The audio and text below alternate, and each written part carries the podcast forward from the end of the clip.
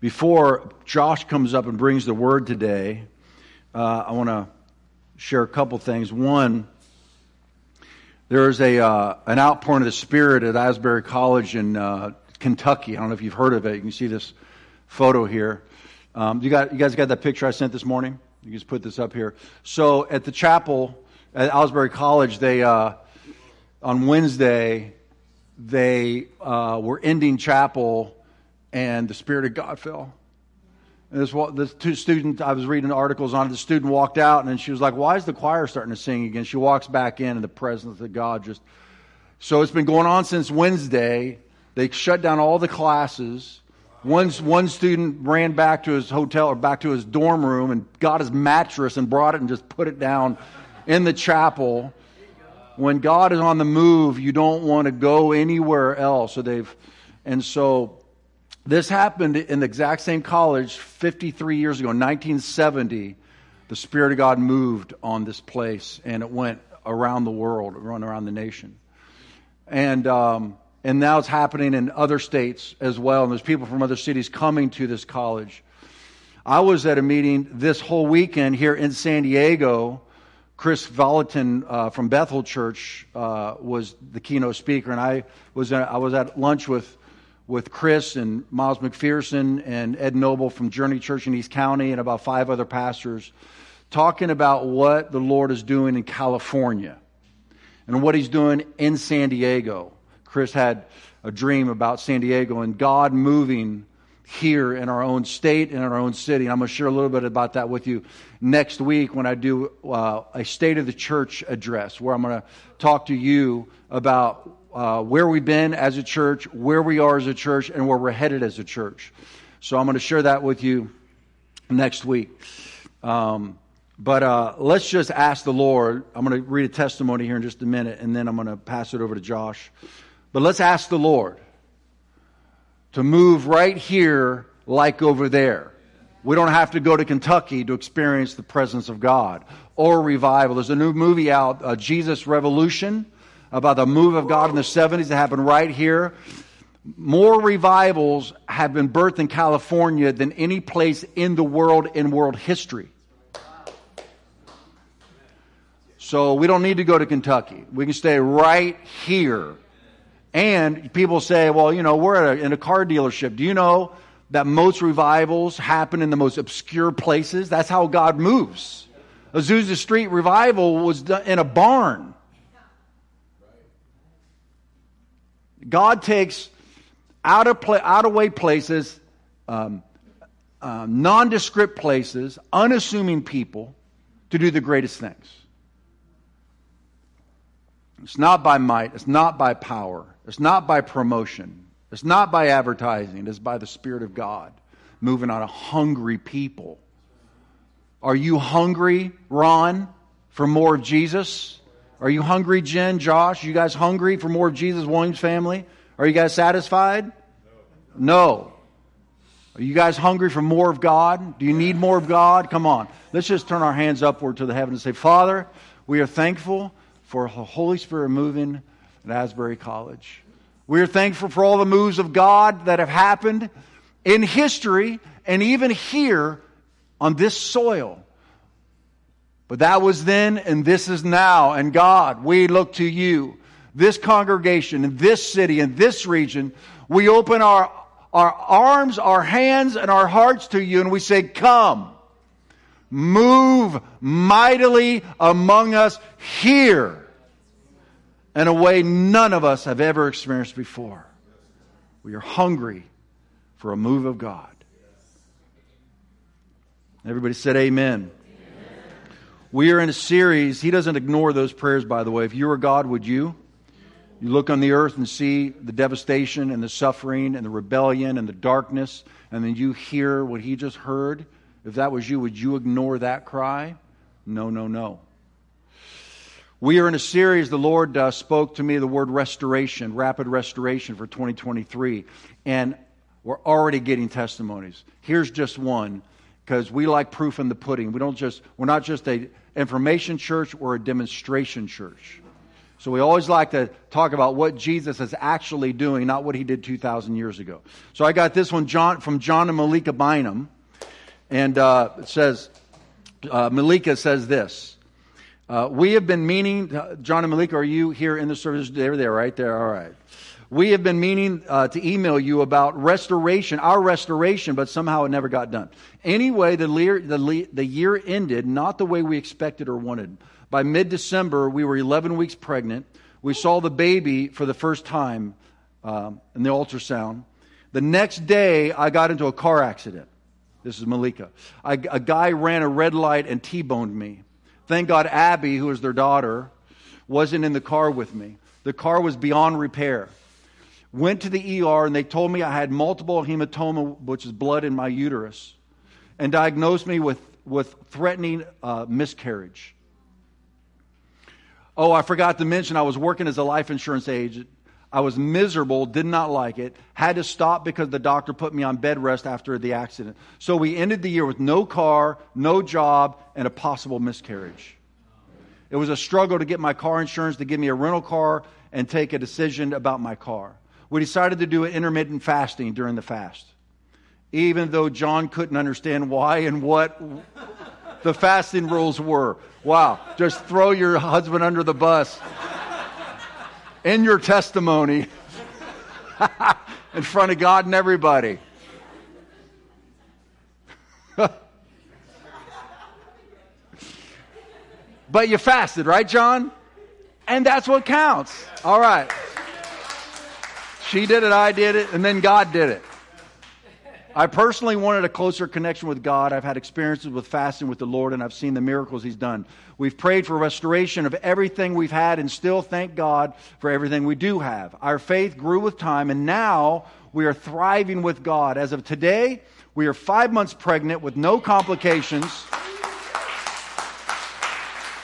Got a new job as a vet assistant, which I love, and the car insurance finally paid off my car and was able to get a brand new car. Yeah. I wanted to let you know that God has restored us and is still restoring us, especially our marriage. Because John is just... No, she didn't say that. You didn't say that. I threw that in there. I took my pain out on John, and I blamed him for not having any family members to soothe me through everything. But then GPC reached out and showed me that family is not only about blood. It's a great testimony. With the help of your sermons... Oh, well, you see, that's why I read the testimony right here. I just wanted you all to know, by the help of my sermons... They brought us closer to God than we ever thought possible. Those are just a few of the restoration for the beginning of the year. Can't wait to share more with you as they continue to happen. So, amen. Amen. So Josh, that was your setup. By the help of my sermons, they have been completely transformed. Let's see what you can do. Okay. No. Yeah. No pressure. All right, come here. He's like, no. I thank God for raising up a preacher in the house that's leading the next generation. Amen. Come on, let's reach our hands out toward Josh. Lord, thank you so much for Josh. I thank you for the anointing on him to lead worship, and now you've anointed him to preach the gospel. May he empower the church today through the power of the Holy Spirit and the spoken word of God. In Jesus' name.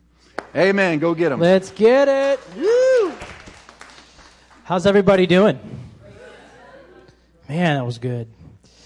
When John shared at the beginning of the year that he was going to be talking about restoration, that God gave him the word that this was going to be a year of restoration, my spirit inside went, oh, like that sigh of relief. And it was a now word. It was one of those like, yes. The language that I couldn't put it to words what was going on the inside.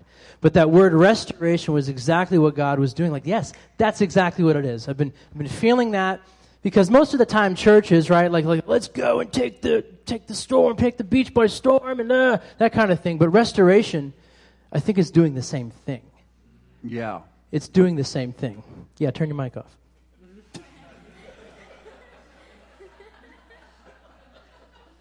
When a word from God resonates in your heart, it carries with it the power of God. Wrong mic. Oh, you turned mine off. No, it's there. I saw him texting him, turn his off. When a word resonates in your heart from God, it has with it the power to transform and build faith. Amen? Isaiah 55:11 says, "So shall my word be that goes forth from my mouth. It shall not return to me void, but it shall accomplish what I please. And it shall prosper in the thing that I sent it." But sometimes a word like that can seem far off. Like, John's talking about restoration. We're hearing testimonies of restoration. But maybe you personally are not experiencing that. It's like Abraham and Sarah when they got that naturally impossible promise from God. And they're like, it took a long time to actually see it come to fruition. But what do you do in that moment when you're facing, I got a promise, I got a word from God, but I'm still not seeing it? You hold on by faith. You believe for it, you expect it, and you partner with it, right? So God wants to do it, and we've been seeing restoration happen all over the place, in our lives, in Asbury. God is pouring out His Spirit. So should we be surprised when God does what He says He's going to do? No. But how often are we? Most every time, right? It reminds me of Acts chapter 12 when Peter was put in prison and he was about to go to trial, and all the disciples were in a house praying for him to be released. An angel shows up in the prison cell, opens the door, the shackles fall off Peter, he leads him out. No one saw him, no one stopped him. Peter actually thought he was dreaming. So he gets out, he's like, that just happened? He walks over to the house, knocks on the door, the servant girl goes to the door, "Hey, everybody, Peter's outside." They're like, "Yeah, right," while they're praying for Peter. So they're praying for his release. He gets released, and they're like, "Nah, that didn't happen." He goes in, and then the rest is written in there. See, I believe we're not just in a series of restoration, but a season of restoration. Do you believe that with me? My hope is that when God brings to the front door the things that we're praying for, that we wouldn't be surprised. Amen. That we would actually be, this is supposed to happen, because that's the God we serve. And that's the stuff God does. He's the way maker. He's the promise keeper. He's the light in the darkness, and He's the one who answers prayer.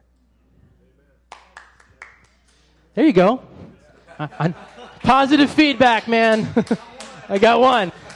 Little popcorn. It'll start. So I thought of many things to talk about in regards to restoration. I started jotting down all these ideas, right? But what was cool was that it all kept leading to one place. And I thought the restoration of this one theme could actually lead to the restoration of all these other things that we're praying for, if we really get it. And what am I talking about? I'm talking about identity. Talking about your identity. God wants to restore your identity as sons and daughters. Now, you may have been walking with the Lord for a long time, or just brand new. This restoration is like the light bulb goes off, and yes, I am a child of God. And you get it, and it sinks in, and you make stuff happen. Amen? So the title of my sermon today is Restoration of Identity. Out with the old, and in with the new. So read with me in Ephesians 4:17-24. "With the Lord's authority I say this, live no longer as the Gentiles do, for they are hopelessly confused. Their minds are full of darkness. They wander from the life that God gives because they have closed their minds and hardened their hearts against Him. They have no sense of shame. They live for lustful pleasure and eagerly practice every kind of impurity. But that isn't what you learned about Christ. Since you have heard about Jesus and have learned the truth that comes from Him, throw off your old sinful nature and former way of life, which is corrupted by lust and deception, Instead, let the Spirit renew your thoughts and attitudes. Put on your new nature, created to be like God, truly righteous and holy. So there's three ways that God wants to restore your identity as a son or daughter. And the first one is in your thoughts. In your thoughts. So in Ephesians 4, we can see the contrast between the old nature and the new nature. When we came to Christ, we were given this new nature, but we still have to put it on. We still have to wear it out so that we can walk the walk, be children of God in the lost and dying world, be witnesses to the kingdom, amen? Colossians 3:10, put on your new nature and be renewed as you learn to know your Creator and become like Him. So here's the thing. Maybe you picked up on this when I was reading it. The encouraging thing about Ephesians 4 was that it's not all on us to put on this new nature. It says, let the Spirit renew your thoughts and attitude. When the Spirit helps, when the Holy Spirit helps you renew your thoughts and attitudes, you have the power to actually put on this new nature and the power to walk in it. Amen? So trying to do it in your own willpower is called religion. And we all know it works so good. No, it suffocates, it oppresses, it keeps down, it makes you unworthy. Because how many times have you made promises to yourself and to God that I'm going to work harder, I'm going to try harder, and I'm going to fix this out of sheer grit, only to fail again and again and again, right? And then you wonder why I cannot change. Why can't I change? I've been trying so hard. This is the Romans 7 life, I call it, which is Paul, where he says, I don't understand the things I do, for the good I want to do, I can't do, but the evil I hate and the thing I don't want to do, this I keep doing. Later on down in the chapter, he says, who will save me from this body of death?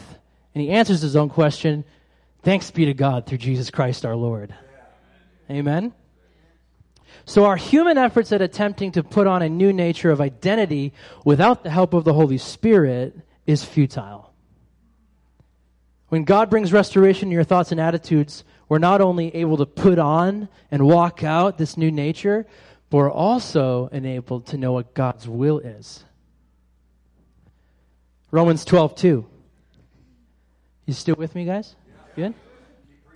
Don't copy the behavior and customs of this world, but let God transform you into a new person by changing the way you think. Then you'll be able to learn to know God's will for you, which is good and pleasing and perfect. So I kind of say this in reverse, and it made a little more sense to me. Essentially, it says, we cannot know God's will without a renewed mind that comes from the Holy Spirit. Amen. And we can't be in the position for the Holy Spirit to renew our minds if we're living like the world. So come out and be separate from that. Put yourself in a position for your mind to be renewed. 1 Corinthians 2:16 says, who can know the Lord's thoughts? Who knows enough to teach him? But we understand these things, for we have the mind of Christ because of the Holy Spirit. Do you want to walk with confidence in your God-given identity? Yes. With boldness, with courage every single day, knowing who you are? So walking confidently in your new identity begins with knowing that you've been made brand new. If any man be in Christ, he is a new creation. The old life is gone. The new has come. That's 2 Corinthians 5:17. So brand new, never before seen creation when you came to Christ. So it begins here. You've been made brand new. And so what I want to do with y'all right now is I want to say some declarations. Can we do that? Yeah. I like declarations. So we have to renew our minds to the truth of who we are in Christ. Let's say this first one.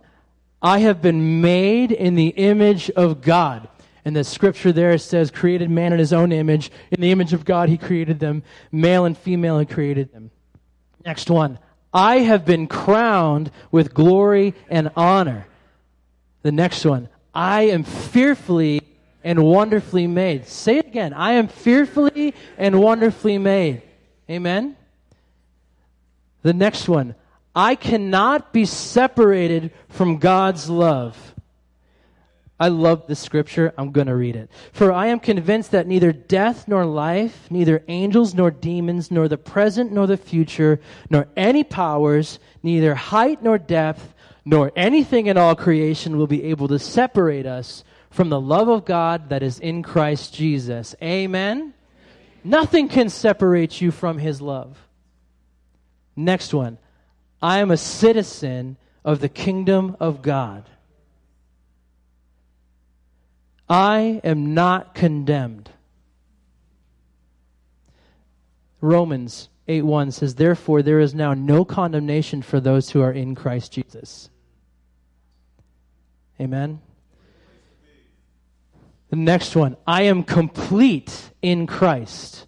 That scripture says, and you are complete in him who is the head of all principality and power. You're not inadequate. You are enough. You belong to God. And the next one, the last one, I am God's well-loved child. Okay, say it with conviction now. I am God's well-loved child. Are you? Yes. There you go. I'm going to say 1 John 3:1 because I said that during worship. How great is the love the Father has lavished on us, that we should be called children of God. And that is what we are. So the first way God wants to restore your identity as a son and daughter is in your thoughts, how you see yourself. The second, and this one's a doozy, is the demolition of your false identities. It is good. So in construction, part of the restoration process is demolition. When John shared, hey, we talk about restoration, I immediately went to what I used to do in the past when I lived in Connecticut. I was a commercial painter, and oftentimes I would be on construction sites for renovations, add-ons, new builds. And on the site, they'd have a table with the blueprints. And so when I would, I'd get my gear, I'd walk by, and I would see the plans on the table to go by and see, all right, what are we actually building here? So I'd look at, and I'm like, look out yonder, and be like, that's completely different. So the contractors had to go to the prints to see what walls they needed to tear down to the studs or completely remove altogether so that they could make way for the new design. And it's the same thing with your identity in Christ. God has a blueprint for your life. Jeremiah 29:11, for I know the plans I have for you, declares the Lord. Plans to give you hope in the future. Plans to prosper you and not to harm you, right? That's what it says. So his restoration process is the demolition of the walls of your false identities to be replaced with the new, true identity in Christ. And the flip side of that, we've got the fallen nature of the world, the enemy, who is constantly pushing you to put on your old nature, whether that's sin, selfishness, idolatry, independence from God. And we, as believers and followers of Christ, we're supposed to be going out and tearing down the strongholds of the enemy, being light in the darkness, being witnesses to that. That's the 30,000-foot view of spiritual warfare. But there are more subtle things that can be false identities that drag us away from who we were really created to be. Now, some of these things that we'll discuss, they're not inherently bad. Some of them are, we want it gone. But they can sit on the throne of your heart and become a part of you, so much so that without it, you don't even know who you are without it. A person's false identity could be a job title or a social status.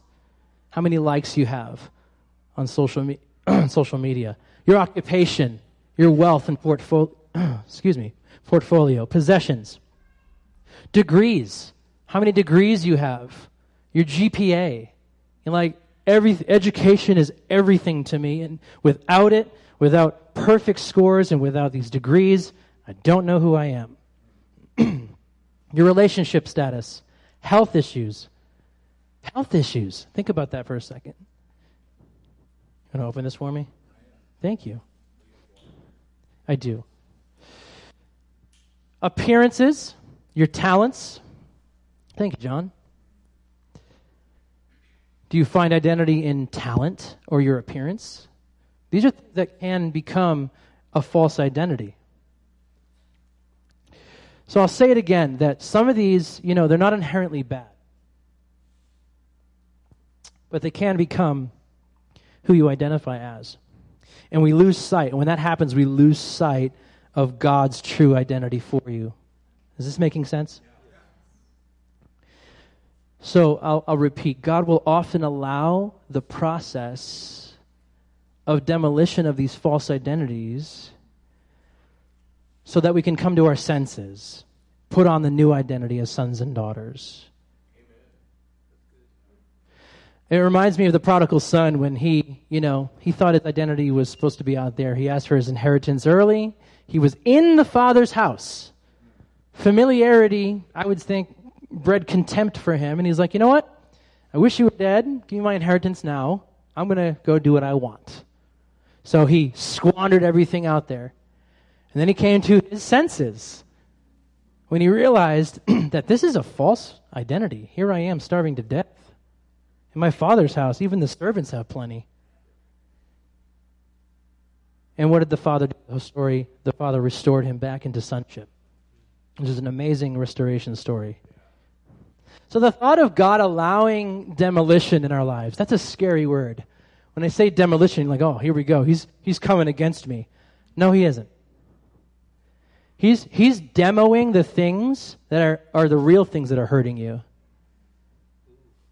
So how do we recognize demolition of these false identities so that we aren't shaking our fists at God and blaming him for every trial and struggle that we face? Like, God, why didn't you? God, what the heck? God, he's like, I'm taking you through a process. But rather we embrace the process. And what is it he used? He uses conviction. Conviction of sin. Let's read Psalm 32, 4 through 5. For day and night your hand was heavy upon me. My strength was sapped as in the heat of summer. And then I acknowledged my sin to you and didn't cover up my iniquity. I said, I will confess my transgressions to the Lord, and you forgave the guilt of my sin. Conviction's a funny thing. Sometimes it can feel a lot like judgment and condemnation. If you're in a place of not sonship, not being a daughter of God. It's like God flips the lights on and all the cockroaches start to scurry around. The lights off, it's like, okay, I don't know if there's a problem because I can't see the problem. I refuse to look at it. But then God flips the light on, you're like, oh, okay, there's the mess.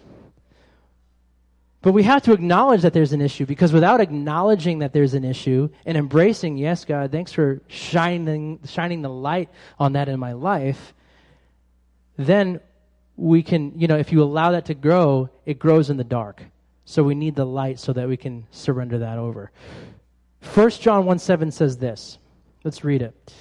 If we claim to have fellowship with him and yet walk in darkness, we lie and do not live out the truth. But if we walk in the light as he is in the light, we have fellowship with one another, and the blood of Jesus purifies us from all sin. What's another thing that God uses as a demolition in our life?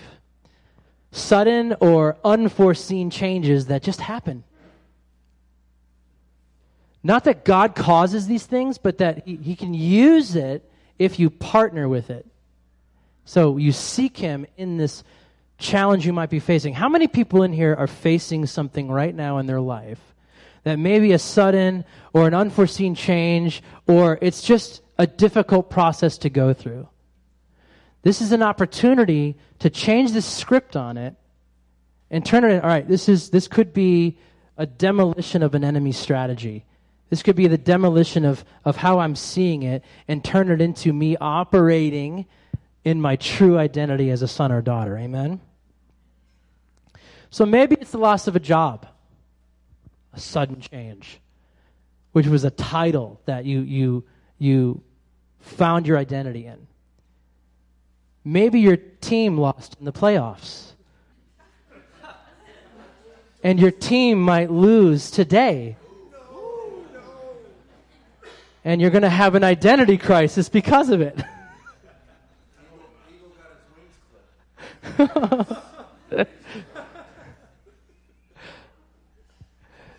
right, for real now. An injury happened. Maybe an injury happened to you. And it's preventing you from doing the thing that you love, that you found your identity in, right? A divorce or a breakup in a relationship, like a piece of yourself is gone. And you're kind of going through an identity crisis. Maybe it's a death of a dream or a pursuit that you thought would go a certain way and didn't. See, not all these things are inherently bad, okay? But what I'm saying is that some of these things, they could be a false identity that you've built your whole world on instead of building it on Christ, right? And God is using the process of loss or the process of demo to get you back into your senses and seeing, oh, that's right. I put this first. I did not put him first. Because he's a good father. Scripture says that he disciplines those he loves because he's treating you as legitimate children. If you didn't get disciplined by God, then you're not legitimate. Romans 8:28 says, and we know that in all things God works for the good. Can you say works for the good? Works for the good of those who love him and who are called according to his purpose. We're called according to his purpose, saints. I found an identity many years ago, and I'll share this story. I was in a band in high school, a heavy metal Christian rock band. That's not funny. We're all laughing. Nobody can see me doing heavy metal music. Yeah, they're like, wait. Yeah, and yes, I was the guy that screamed in the band. I was that guy. And we were so good. Our band name was Eastern Sky. We were good, okay? Let me stroke the ego a little bit here, please. Oh, it's gone. We were good. We were good, man. So why we were so good is we were all best friends. And we practiced all the time. And often our energy and charisma and our style of music, we would steal the show because we'd get the crowd involved and we'd get them singing with us and we'd be like, they thought, like, this is so great. I was an insecure kid growing up. I wasn't sure of myself and you know, so this thing that people liked about me and they loved about me, and it was a talent that I naturally had. I'm like, oh, I'm the guitar player for Eastern Sky. That's it. That was the band name, Eastern Sky. And so that's all I'd want to be. I would represent everywhere I'd go. I'd be kind of with my crew, and I'd have this sort of like fake attitude that most bands have, you know. And that's who I was. But I did have a relationship with God, and what was interesting is many of you know the story of how I met my wife, Daryl Lee. I prayed that I would meet her at one of my shows, and that when God calls me to meet her, that he would change my life. And God's like, challenge accepted. So he did that. I met her, and through her, and the church that was down in Connecticut that we played at, and all the people that were involved over there, they helped me see that this was a false identity. This is not who I am. I'm way more than a guitar player for Eastern Sky. I'm way more than just this chameleon to every social situation because I'm so insecure, you know? So what was critical, and hear me on this, what was critical for this change to come in my life, for God to show me that it was a false identity and for me to realize I'm more than that, I'm his son, I had to give him permission. I had to give God permission to come in and change some things on the inside. He corrected how I saw myself through everybody down there. I was looking at it through a very narrow lens, which wasn't wrong but wasn't right at the same time. So the third and last way God wants to restore your identity as a son and daughter is through your friends. Hebrews 3, 12 through 13 in the Amplified says, "Take care, brothers and sisters, that there not be in any one of you a wicked, unbelieving heart which refuses to trust and rely on the Lord, a heart that turns away from the living God, but continually encourage one another every day, as long as it's called today," and there is an opportunity today, "so that none of you will be hardened into settled rebellion by the deceitfulness of sin, its cleverness, delusive glamour, and sophistication." So, beyond the shadow of a doubt, I wouldn't be who I am today, man of God, husband, father, friend, in San Diego, if it wasn't godly people speaking life and hope into me. Yeah. And me surrounding myself with people that could draw out the gold that God put in there, recognize the gifts that I had, and encourage it daily so I walk in confidence, so I walk in boldness in the calling that God put on my life, right? Yeah. So I've gotten tripped up, and I have seasons where my faith is tested and I doubt. We all do. I've gone through seasons where I feel like I've missed it, the leading of God into a job or another opportunity or a calling or a purpose. We all have, right? I've been in places where I felt that my sin and my failures have disqualified me and have made me feel shame and unworthy for even coming to God. So I got to fix myself first, and then I'll go to God. I've complained and grumbled and played the victim so many times. We all have.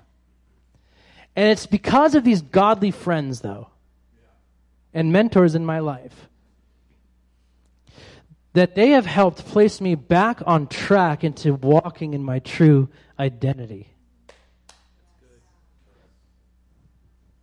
It's like a spiritual defibrillator, you know? When you're kind of shut off, and then you get these friends that call you out on something. Knock it off. Yeah, okay, yeah. I'm not walking as I should be, you know? Whew, you're right. You could see what I don't see. And we need these people in our life. We need each other. They have held me accountable to my true calling and godliness in many areas of my life, constantly encouraging me in the grace, mercy, and truth, and the power of the Holy Spirit. And as tough as I pretend to be, and here, some of you probably need to hear this, as tough as you pretend to be, that I can do this on my own, I got this. I'm tough. I can handle it. No, you can't. You were created for community. You were created to be a part of a body of believers. And as I said before, God has put gifts in you, and you, and you that I don't have. And he's done the same for me. I have stuff that you don't have.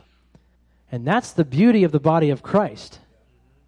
Because we strengthen each other by constantly encouraging each other every day, as we just read, to walk the walk, talk the talk, live for the kingdom of God as sons and daughters. So you need them and they need you. The flip side to this, I will say, is you can become codependent on people as an identity as well. As I get older and as I walk with the Lord more, I'm realizing like how I play the victim, where the enemy will come in and attack, or I'll have, my head will be all over the place, like in a negative spiral, to where I'm grasping. I'll go to John, or I'll go to Stephanie, or I'll go to, tell me who I am in Christ. Tell me who I am in Christ. And your relationship with God is being lived through the opinions or the words from other people. You yourself need to have a relationship with the King of Kings. You yourself need the fellowship of the Holy Spirit. What did David do when all this stuff happened? I think he and Bathsheba, when they committed adultery, she was pregnant, and they lost the child. And David was mad. He prayed, and he fasted, and he mourned. He's like, I want... The child was sick, and he wanted to save him, but he lost the child.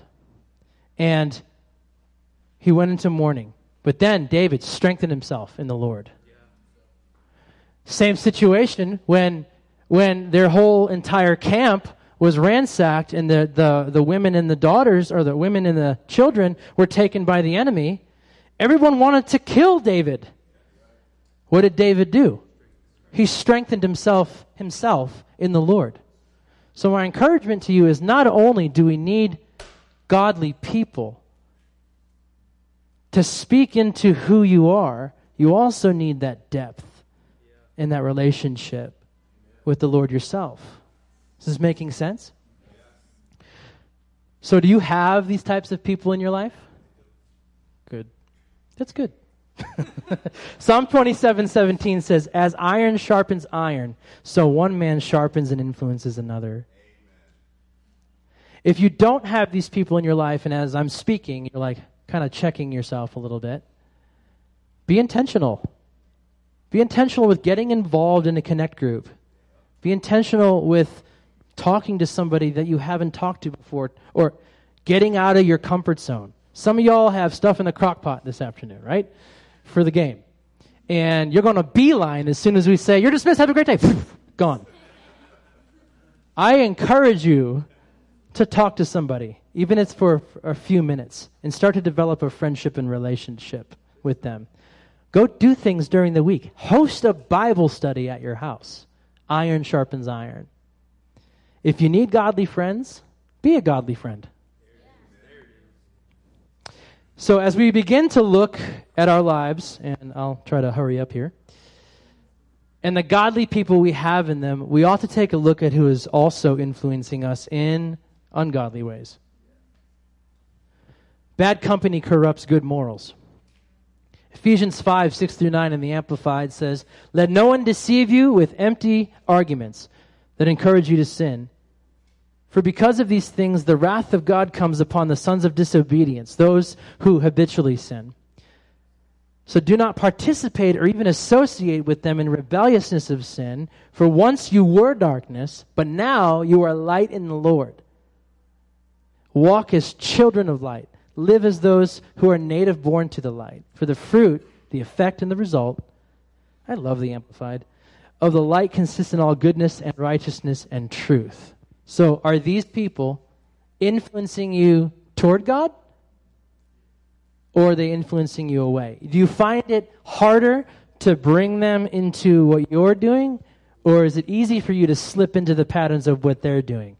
Romans 12:2, do not conform to the patterns of this world, right? Doing what they're doing. So what I'm not saying, folks, is to completely cut out non-Christians from your life. That's what I'm not saying. Because we are called to be the light in the darkness, to go out and make disciples, witness to them, lead them to the Lord. What I'm talking about is these ungodly relationships that don't call out the gold, that draw you away from your true identity and put you into a false identity. And so we need to sort of check ourselves on that. All right. So God is in the business of restoration. Amen? And the three ways we discussed or how God wants to restore your identity as a son and daughter was in your thoughts, the demolition of your false identities, and with your friends. And I believe that the restoration that we're looking for this year, it starts with identity. And we cannot know who we really are without knowing who God is. Knowing God causes us to really know ourselves and then unleashes us into our destiny. And I'll say one more example and we'll close it. Matthew chapter 16, 13 through 18. When Jesus came to the region of Caesarea Philippi, he asked his disciples, "Who do people say the Son of Man is?" Well, they replied, "Some say John the Baptist, some say Elisha, others say Jeremiah or one of the other prophets." Then he asked them, "Well, who do you say that I am?" Simon Peter answered, "You're the Messiah, the Son of the living God." And Jesus replied, "You are blessed, Simon, son of John, because my Father in heaven has revealed this to you. You didn't learn this from any human being. Now I say to you that you are Peter," which means rock. "And upon this rock I will build my church, and the powers of hell will not conquer it."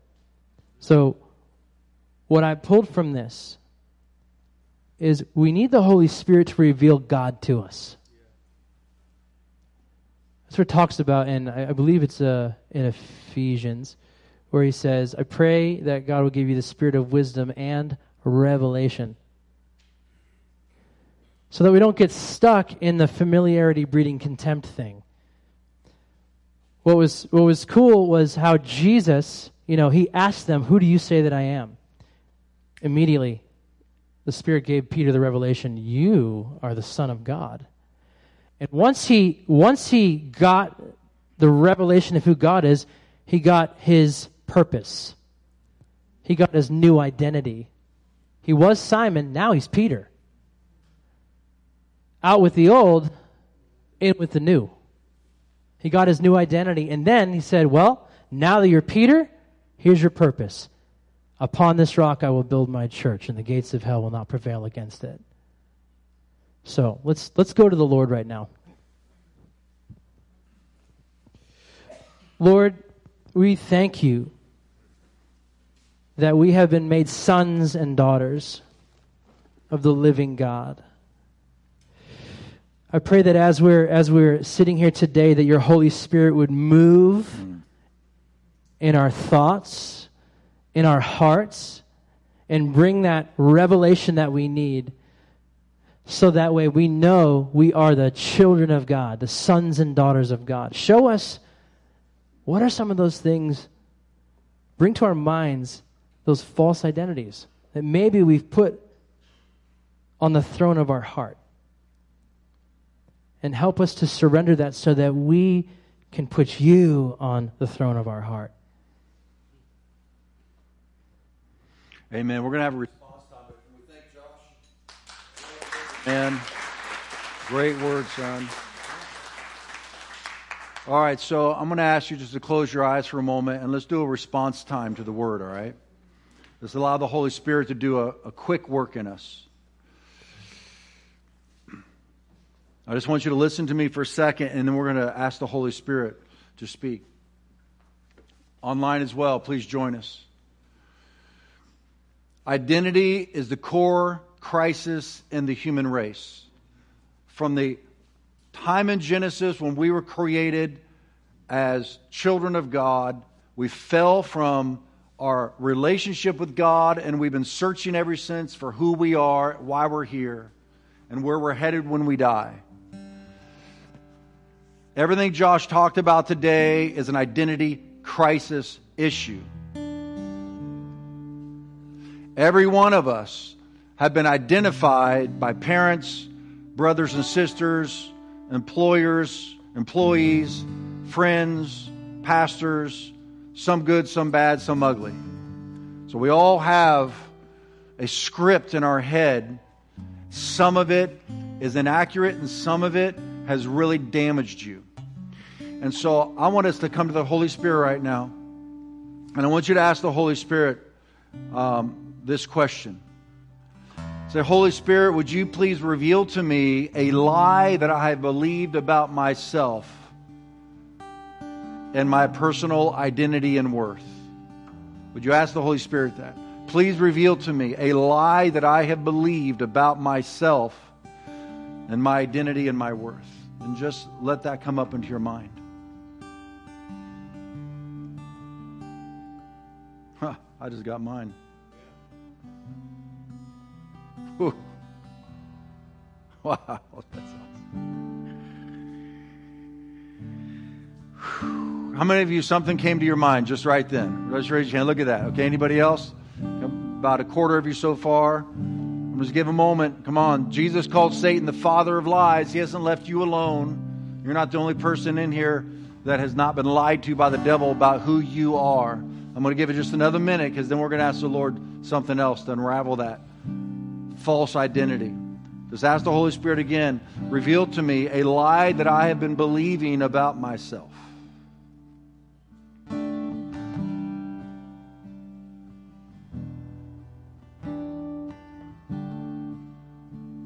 Okay, anybody else? The Holy Spirit is not like on a break. He's quick. So anybody else, raise your hand. A thought just came into my mind. Okay, so that's a lie. Now, and you can do this anytime, 24/7, wherever you are. I'm just coaching you right now. But this is, you and the Holy Spirit can do this all the time. Ask Jesus. Say, Jesus, what is the truth about that lie? And just get quiet and listen to a thought that will come into your mind or an impression in your heart. What's the truth, Lord? Say, Jesus, what's the truth about that?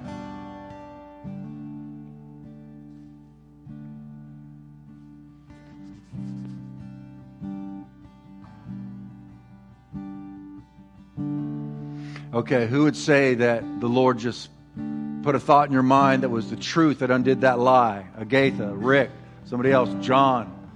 Look at this. Glenda, Stephanie, awesome. Josiah, Nick, awesome.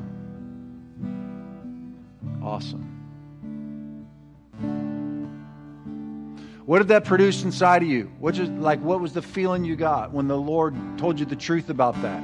Shout it out. Peace. Somebody else. Restoration. Somebody else. Confidence. Somebody else.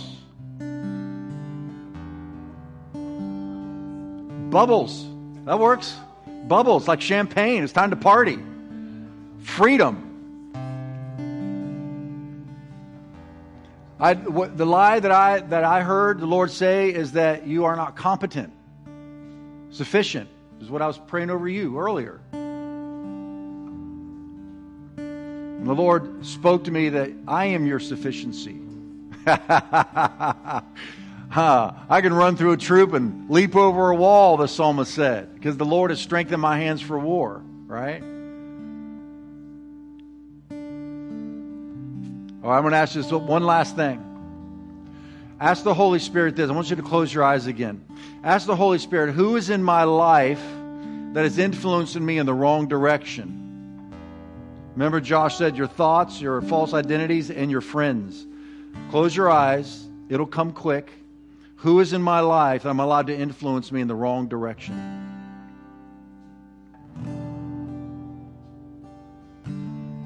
They're not bringing out the gold. They're leading me into the mud. They're not my encourager. They're my critic.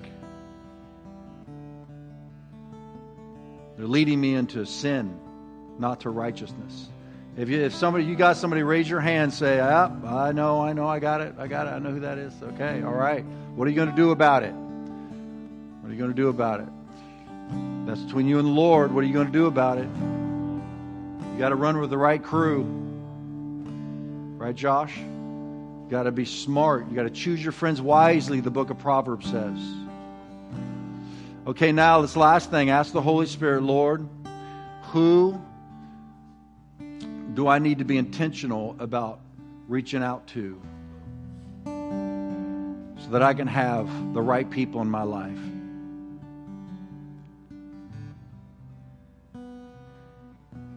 What relationship do I need to nurture? Oh, wow. I think the Holy Spirit just spoke to me for someone. What relationship do I need to repair? It was a great friendship. It was iron sharpening iron. And there's been a rip and a tear. And the Lord says, you need to restore that relationship. Humble yourself.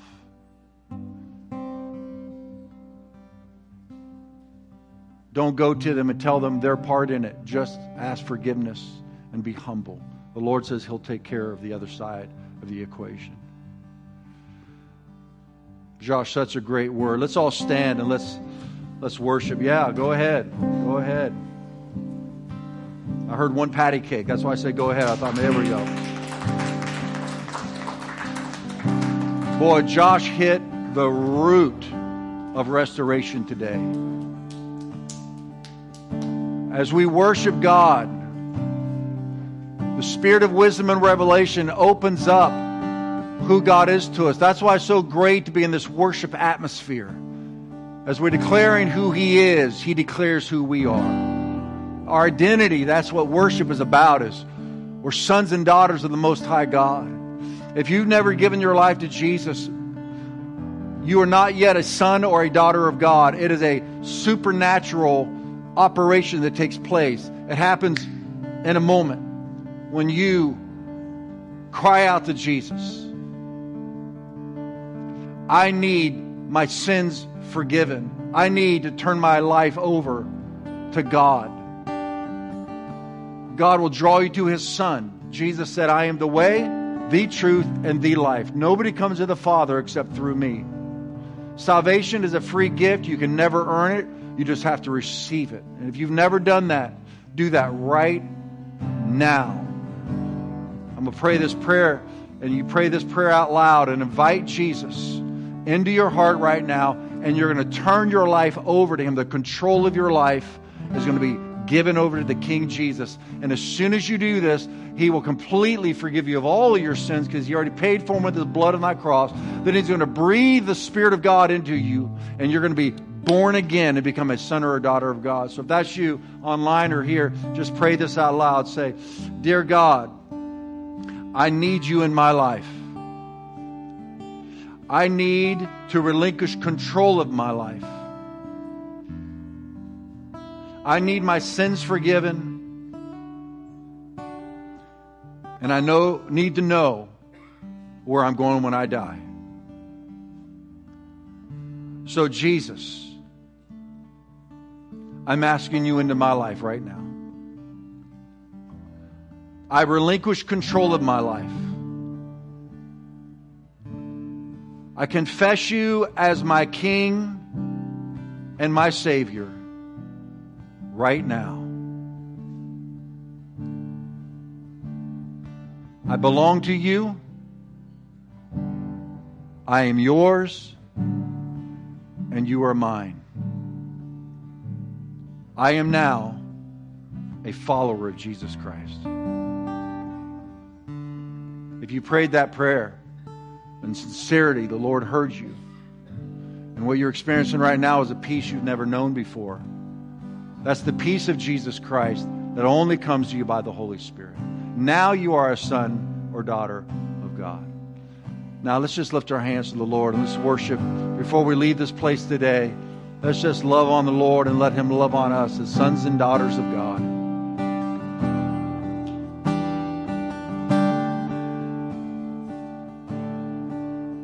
You give life, you are love, you bring light to the darkness, you give hope, you restore every heart that is broken. You restore us, God.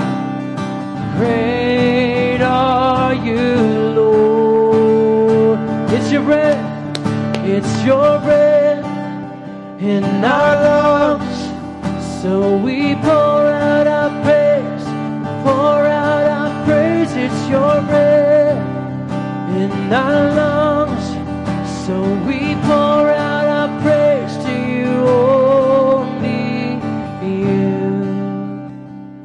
Great are you, Lord. Let's sing, you give life, you give life. You are love, you bring light to the darkness, you give hope, you restore every heart that is broken. Yes, you do, God. Sing, great are you, Lord. Oh, it's your breath in our lungs, so we pour out our praise. We pour out our praise. It's your breath in our lungs, so we pour out our praise to you, only you. Great are you, Lord.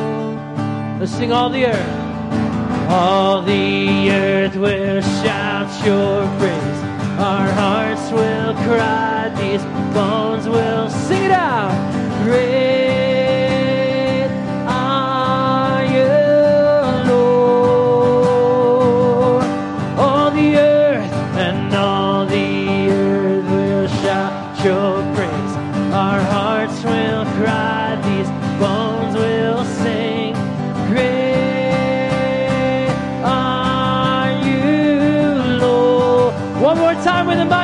We sing, all the earth. All the earth will shout your praise.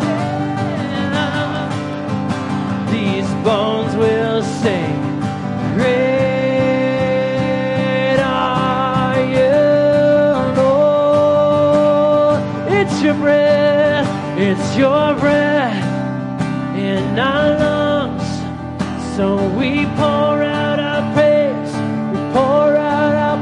It's your breath in our lungs, so we pour out our praise to you, only you. Great are you, Lord. Oh, great are you, Lord. This was such a deep word that I want to encourage you not to leave if you need more healing in this area. We all are being restored and we all need healing in our identity, but some of you have been crippled, and we're going to have prayer teams up here, and I'm going to encourage you to come up to those prayer teams and just let them have time to lay hands on you and wait on the Holy Spirit so the gifts of the Spirit can flow. Words of knowledge, words of wisdom, prophecy, gifts of healings, working of miracles. The Holy Spirit is here, and He's still operating in all the gifts of the Spirit. And so I don't want us to just leave. I want you to come if you need greater healing, and let our prayer teams partner with you, as Josh was saying. Pray and prophesy over you so you can get supernatural healing. We have found just tremendous results when we allow room for the Holy Spirit to do His gifts. You can be in counseling your whole life, and you can get one word of knowledge that literally sets you free. Amen. And so let's not operate in the gifts of the Spirit. So I'm going to ask the prayer teams to go ahead and move from your seats and come up front here so people can see you. And I also want to pray for the Chiefs. Yeah.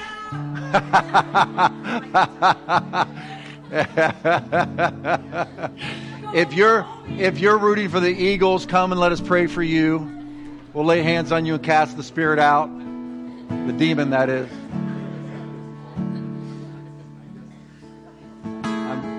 I'm partially kidding.